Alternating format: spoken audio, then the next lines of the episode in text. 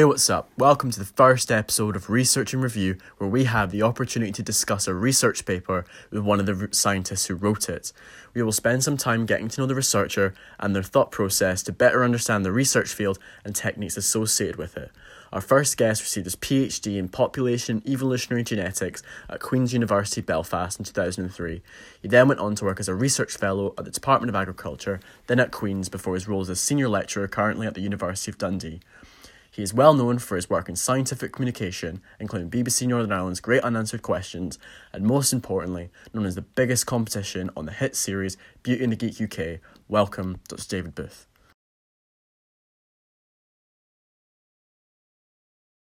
Right. If it's any consolation, I think you were robbed. uh, uh, I don't know. I think it would have been worse if I had it. If I had been in it for more than two weeks, Yeah. I think it would be worse that I didn't. How did you uh, get into it? Did you were you called or did you send an application in?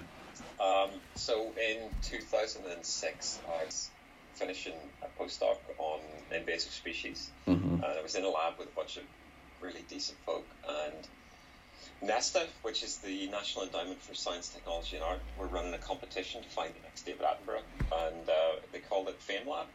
And a bunch of um, my uh, friends said that I would probably, because I like to talk nonsense, I would probably be pretty good at it. So they volunteered me for it, and I went down one Saturday, and I won the regional competition just off the cuff. Wow. And yeah, yeah. So then they uh, sent me off to London to get trained how to do science communication, and I got to meet like the people that worked on rough science, and got to meet a bunch of the people in the Natural History Museum, Wow. and um, then we had the national competition, and I came like runner up in that. Um, but just doing that one thing gave me like contacts, so people would phone me up and ask me to do shows and do talks and things. So I did a show with Christine Bleakley and Eamonn Holmes. Oh, really? Then obviously there was Great Unanswered Questions, but that came like way afterwards. And but what would what would be happening was is that people would you know offer me money to do things, and I would just say yes, I'll do it Absolutely. because I like doing things and I also liked having money. And uh, uh, they came to me with this thing and they said it's uh, it's like Krypton Factor and really investigate this too. this sounds great. And then when they got us to it, and uh, it was like day two or day three, I was like really suspicious about what was going on. And I spoke to one of the producers, and then they told me what the show was. It was like it's Beauty and the Geek, and I was like, I don't know about this. And then they reminded me that they were, you know, were, yeah, you you getting you getting money for this here, and yeah, yeah. So whenever I got back from it, um, I phoned up one of the mentors and said, I think I've just made a horrible mistake, and they said, um, there's no mistakes. Any any publicity is good publicity Absolutely. the show went on, and then I think uh, I think off the back of that, I got the Great Unanswered Questions thing, which was really uh, it's just one thing happens after the other. There's Yeah. no rhyme or reason to it. But I'm shocked that people still give a shit about it. Like people still watch that nonsense because it's just the worst. It's trash. Let me put it like this: everyone will make this mistake in life. it's just that I happen to have made the mistake, and everyone knows about it. You can see it on YouTube. Yeah. So, um, uh, yeah. So, any advice to people in the future about mistakes like that? Just don't. You, you can't care too much. You can't get too precious or get. Yeah. Um, like I, I think some people think I get bothered by it, but um, it doesn't bother me at all. So whenever that was all done, I kind of came over to Dundee because they wanted an evolutionary biologist, and um, and so I kept doing TV and radio work back in Northern Ireland, and I've been doing a radio show off and on over there called What's Next, which is a bit like um, like science journalism type stuff. hmm So before your um for your claim to fame, uh, your background is in genetics. So how did you get into that area? I, I always knew I wanted to do biology, like from. So whenever I was very young, I was really into dinosaurs. Moving into uh, secondary school, like grammar school, I was. Uh, we lived in a house that was quite close to the the, the hill, hmm so it's, you'd spend your days like walking around hills and looking at frog spawn and sticklebacks and poking at dead badger carcasses. you know, there's, there's just always something interesting in the natural world. Yeah. And so at school, I was always very good at biology, like uh, more so than any other subject I ever studied. And so it was just like logical to go to university and just learn about it a bit more. And then when I was at uni, um, I wasn't even sure what I wanted to do in biology, but we had like this nice curriculum where you could do a bit of everything, and then you pick for your second year, and that's what you specialize in. And there was just something about genetics. It was so logical. Like it was one of those subjects where you just pick it up and it's not hard. Like everything else is difficult, but this is not difficult. Just, I just knew that I had like a sort of an affinity to it, and yeah, just one thing led from the other, and I ended up doing population and evolutionary genetics. And uh, yeah, I haven't looked back. It's the best. Find that thing that you're really into, and make sure you find a way to make your job the thing that you like doing. That's that's a very good idea. Yeah, that's Fantastic. So we'll move on to the main body, which is uh, we've I've selected one of your papers, and we're just gonna spend some time to work through it and discuss some of the techniques and ideas behind it. So the one for today is Nature Connection Early Childhood, a quantitative cross sectional study, which is authored by yourself and Dr. Barrable from the Dundee uh, Department of Education and Social Work they're not two departments you'd think would automatically cross over. So how did you um, decide what, to? Life, science and education. Yeah, yeah, yeah. Um, it helps to be it helps to be friend like so. Students frequently report that I'm intimidating and aggressive. I'm actually not intimidating or aggressive. I'm, I think I'm quite. I'm a very liberal, civilized chap, and um, I'm always happy to help people with things, and especially when it comes to experiments and s- statistics. I know um, in our discipline and in other disciplines, people get intimidated and scared by these things, and they often need like hand their hand held a little bit, or they need someone to chat with, or someone just to you know bounce ideas off. And so I was involved in a couple of projects, and then some, one of my colleagues said, you know, there's a person who might want you know a bit of advice and guidance or help with their analysis. Could you help them out? And it just it just all snowballs from there. Um, so it's more like the, the the more decent you are to people, the more likely you are to. If you put out good vibes into the universe, this is like maybe sound a bit spiritual. They come back at you. Like if it, I don't believe in karma, but I do know that in the That's true. like like even in a group of like 50 or 60 people everybody knows who the jerk is and um, you know who to avoid and you know who's going to play ball and you know because we're little primates and we're, we're good at like evaluating whether or not someone's going to play fair. So um, whenever i first uh, had a chat with alex about her research uh, i just knew that we'd probably get on all right and be able to work together. And um, and so this came up as like a potential a potential thing that we could work on together. Um, and it seemed like an interesting topic as well because we're, we're in a strange techno scientific time where a lot of people don't really value the natural resources that are around them, and a lot of people are constrained or limited to an urban environment where the you know the sum totality of them experiencing nature is I saw a fox at Mhm. night in a street, or that might have been a rat, or you know, so the and especially last year with lockdown, you know, people you, you could actually see people were kind of taking advantage of the the change to their working hours They kind of go for walks in parks and things. So it's almost like people crave some kind of connection to nature. hmm Um, and so a lot of a lot of um, academics have theorized about why it is that people love nature, you know, why they become attached to the natural world, why they crave going to the natural world, why some people have a deficit of it, and the kind of effects that a deficit of can a deficit of that uh, contact can actually have.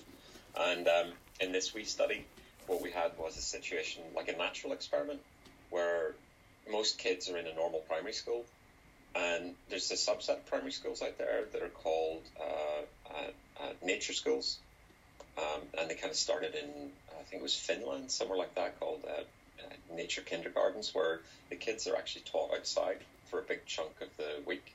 You know, they come in, they put up their little coats, and then they go out into the forest to do their lessons. Um, so we have this weird situation where you have kids in normal environments and kids in nature schools with a greater exposure to nature. And the question is, is does such a does you know would that kind of uh, intervention actually have a stimulating effect on whether or not people felt attached to the natural world. Mm-hmm. Um, so it was just a neat, a neat, uh, a neat question. Yeah, because uh, you discussed in the paper how this study is a um, building off uh, previous studies um, about the the effect of nature in early childhood with uh, attitudes in later life, and then you also said that this is the first quantitative study um, of this kind. Do you feel that for this field that a quantitative study is more is better justifying the the the idea? A qualitative assessment is like you ask someone opinion is of a thing, and a quantitative study is you measure some dimension. You, you put some ruler up against what's being, you know, the intervention, and you see whether there's been a, a, a, a metricized or a measurable change occurring. Mm-hmm. Um, so there are like two different ways to evaluate what's going on, and it would always be my opinion that quantitative aspect is the more robust way. Mm-hmm. Why do I say that? I say that because in the last five years or so, we've come to we've become aware that data actually matters. So Brexit is a classic example of it. If it wasn't for uh, Cambridge Analytica and their rather canny use of Facebook data, uh, a lot of people would not have voted the way they did. Likewise for elections. Mm-hmm. Um, knowing knowing data about individuals that can then subsequently predict how, what they're going to do, what they're going to like, how they're going to behave, how they're going to vote, uh, can have a big impact. Measurements matter effectively.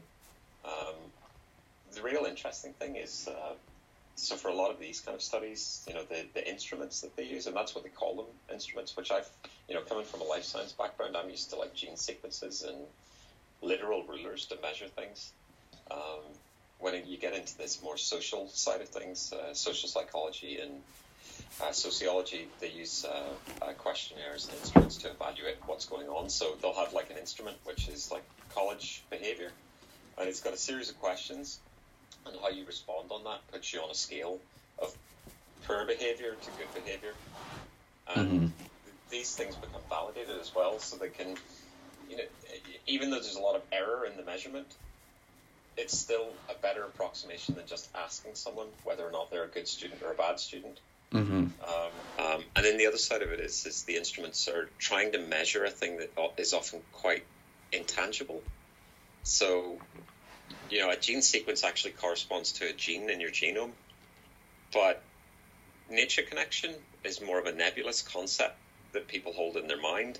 Um, and these are slightly, you know, they're they're harder to measure. They're Mhm. less um, they're less uh, civilized. Uh, so it's it was actually quite neat to, you know, de- delve into a, a completely different discipline with different rules and see that the kind of rules that we use to do our experiments are the same over there. It's just the measurement devices are different. Um, so yeah, uh, it's a cool study. Absolutely. So for your you had two hypotheses and your first one was children who attend nature will have a greater nature connection score than those who attended traditional nurseries. And then for this hypothesis, you were measuring both traditional and pre traditional and nature preschool data. And for your second one, it was nature connection will differ in time in attendance at nature nurseries, and that was for nature nurseries only.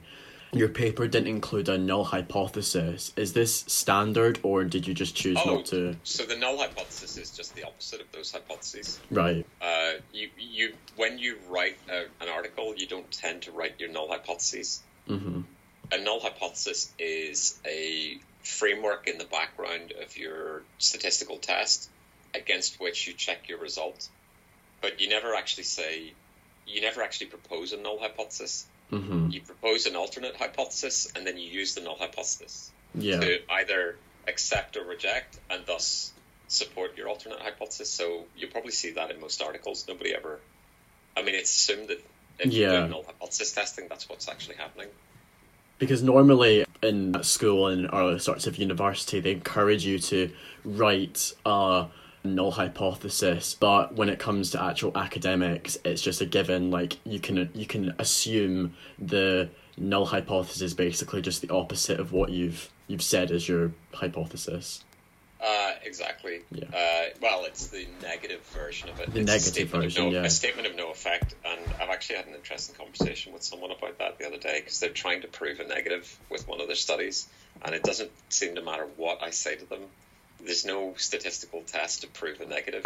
Yeah. You can you can reject a negative thing by observing something, but you can never prove a negative thing because there's always the potential that you would observe that thing that would actually ultimately reject it. It's crazy, but the convention that people use is null hypothesis testing. It's almost ubiquitous throughout um, all the scientific disciplines. Yeah, because that makes it easier. Because I feel for me, understanding like the p values, it didn't really click until I thought to myself, it's not the actual hypothesis that you're trying to prove. It's you're just trying to disprove the negative. So that means that in absence of the null hypothesis, it must be the one that you had proposed. Yeah. Yeah, that's right. Um, so, um, when you are contrasting two things, you need some kind of metric to say how different they are, and we call that metric a test statistic, and it's just a mathematical calculation. It's like a ratio, or it's a it's a gradient, or it's just a difference. It's some way of measuring difference, and the null hypothesis technically is the range of values of that test statistic you might get if there's no effect occurring. You know, just like roll, like if we just rolled the dice, what kind of differences would occur? Um, like roll the dice with your experiment, so to speak, and then you actually do the experiment. You actually calculate the test statistic, and then you check where it is on that range of scores. And that range of scores is like you know, they come about because of sampling error, or because of measurement error, or because of just the sensitivity of what you're doing. And it's only when you then as, and you have there are a few assumptions associated with it. It's if you get a really extreme score, you say, well, it's unlikely to be a null. Therefore, I'm going to say I've seen something. But you would never actually conclusively say we've spotted a thing or we've seen a thing. You just say I'm rejecting my null. Yeah. Um, I think it's unlikely. So yeah, it's a it's a strange way to think about it. But the good thing, it's like people ask uh, do ask why we do this, and the answer sometimes can be a utilitarian one, like it works.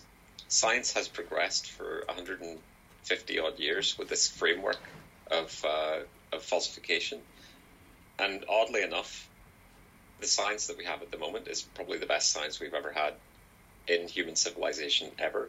So the the process works, um, but it does make mistakes. So Absolutely, absolutely. So we'll move on to the experimental method. So you had 251 children from across the UK and you used the Connection to Nature Survey Index for pre- parents of preschool children developed by the University of Hong Kong and Auckland. And within from this study you chose 16 items. Was that an arbitrary choice or was so that questionnaire actually went to the parents, not the kids. Yeah, yeah, yeah. the parents evaluating their kid, and the arbitrary nature is something I argue. so uh, Alex actually culled the questionnaire a little bit to, I guess, to make it a little bit quicker and a bit more civilized. Um, so it was just a, I think there was a little bit of arbitrary culling going on there. Um, so we only dropped one or two of the questions. It wasn't anything particularly particularly substantive. Uh, ideally, with any um, of these these psychometrics, you keep everything because what when they develop these things, they have to do exploratory and confirmatory analysis. So they explore whether or not the questions relate to the thing, this latent variable, like empathy. You know, do the questions actually relate to empathy in some way? They have some sort of exploratory analysis that then leads to an experiment that confirms this measurement, this thing that we're measuring. You should, you really shouldn't drop any, and any of the, the things that we're actually working on at the moment.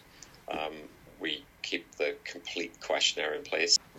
So for the for the survey, uh, you had it split up into different categories of enjoyment, empathy, responsibility, and awareness. So a certain set of questions from this survey related to each of them, which you measured individually, That's and right. you uh, and for this survey, like you said, you used a parental proxy, so they filled it out for them. Yeah. And was this purely for, um, you know, ethical issues of you know you can't a- asking children who couldn't consent to a study was, um, that was that was the reason was that the reason why you used the parental pro- proxy? Uh, part of the reason for the parental one is because there aren't any there aren't any instruments for kids that young. So you kind of have to use a proxy to measure these things because there just isn't an instrument for it. Mm-hmm. Uh, so we used two actually. We used um, you, so one of them is definitely the the ethical side of things. You know, you, you if you're working with kids that young, the parent is going to be present. Um, but because there's no instrument, the parent's evaluation of the kid kind of became our metric. Mm-hmm. Uh, but we have a second one, which is this inclusion in nature thing, which is just a pictorial one, which is like, you know, how do you think your kid is? You know, are they totally in nature or are they totally outside nature? And we actually found quite a huge, there was a lot of concordance between the two, but I guess that's to be expected. That that is actually one of the limitations Mm-hmm. of the the survey is the fact that we're not directly measuring the kid, we're measuring a proxy. But in lots of scientific studies, you do measure proxies. So if you're looking at, let's say, the reaction a reaction rate in a spectrophotometer, you're not actually measuring the reaction. You're measuring an indicator. So you're measuring, you know, the amount of iodine in solution, and you're hoping that the iodine in solution is associated with the reaction that you're measuring, right? Mhm. So, like, let's say it's degradation of starch. The, the iodine is associated with starch, and as the starch becomes consumed by the amylase, it then goes into solution. So the purple color of the, you know, the absorbance changes. You know, the absorbance of the solution that you're actually, but what you're not actually doing is looking at molecules reacting. So there's lots of proxies that we use. Interesting. Yeah. And was there a concern for bias because, especially for the nature uni- nature nurseries, because you know who sends their kids to nature nurseries? Of course. Yeah, of course. That's a, an obvious source of bias in it. Um, where we're slightly less worried about the uh, biases is that we see that the full range of scores. Um, Mhm. But there, there is a slight expectation. Something that I did raise is that, um, as you rightly say, you know, people who send their kids to nature schools, you know, their, Yeah. their kids are called Tarquin. You know, they wear Barbour jackets and they spend time, you know, glamping.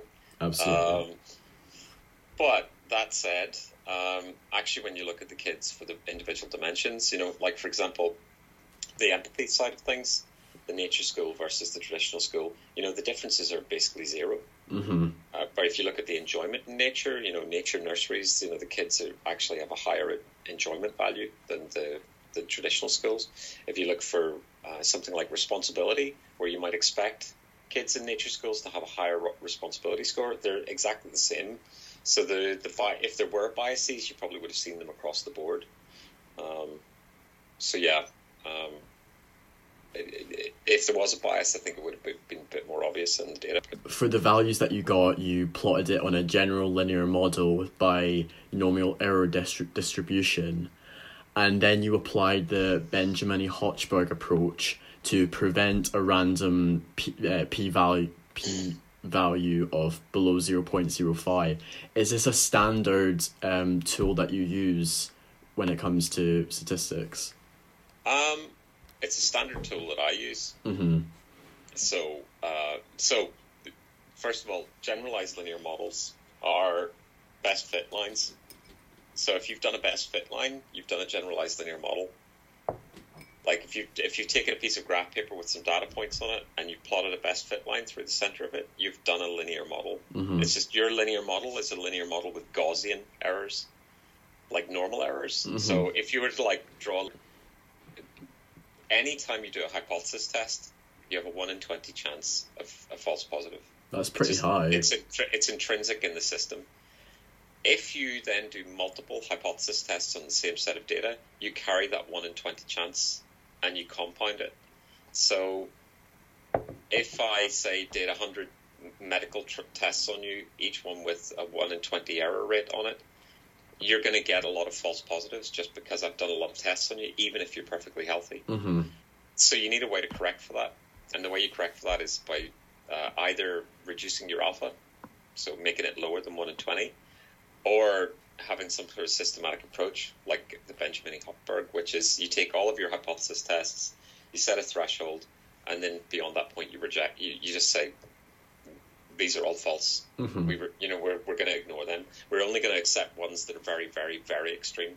so ultimately, that's what it's doing. It's like saying p-value 0.05 is not good enough here. I need to make my test more stringent, Mm-hmm. um, and it's just a way to do that. Oops. That's all.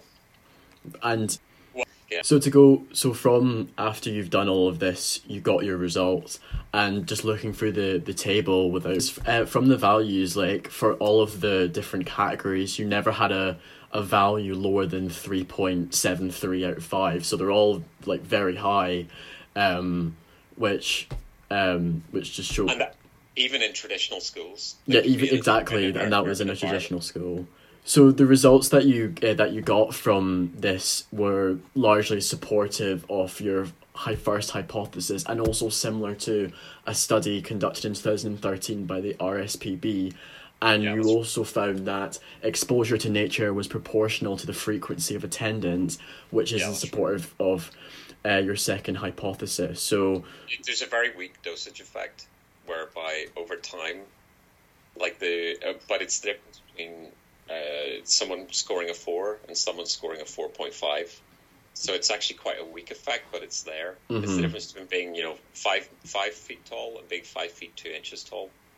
Um, you know, there's no harm in it, but it's not like a strong effect. It's not like you start off not liking nature and then come out, you know, hugging a tree. mhm. It's the difference between maybe being a bit more empathetic about things, being a feeling a wee bit more responsible, and ultimately, so there's a there's a, a psychologist called uh, Richard Thaler. I don't know if you've ever heard of him. An economist. Uh, he won the uh, Nobel Prize for economics because of a theory called nudge theory, oh yeah, I'm familiar. Yeah. where so you get the idea. You don't technically need to change the world. You just need to get everyone to do a millimeter more of a thing. Like if you can get everyone to pick up one piece of litter, the country would have no litter. If you can get everyone to just smile at one person during the day, everybody would be happier. You know, it's a small nudge that makes a big difference. And with these sort of things, you know, whenever you see that, you know, even just going like once a year on a field trip or a couple of times a year to like the beach, it has a profound effect on how people view nature. Mhm. And so we, you don't need big changes; you just need little nudges to make a Mhm. big difference. I think that's one of the problems that we actually have today. Is a lot of people are um, they're activists. They don't want small. They don't want small incremental changes. They want profound structural changes to the world. Mhm. And profound structural changes like revolutions, they don't last. But small changes, like you know, so these are the kind of like you know you make like small changes to the way people behave, and all of a sudden you've got no litter on the streets really worth talking about. Mhm. Um, so that's the kind of thing that this study kind of showed is that you know a little bit of nature schooling, a little bit of exposure to nature can actually make you more connected to it. Well, that's a great note to leave leave it Is on. enough? Uh, yeah, thank you, thank you so much for for joining us today.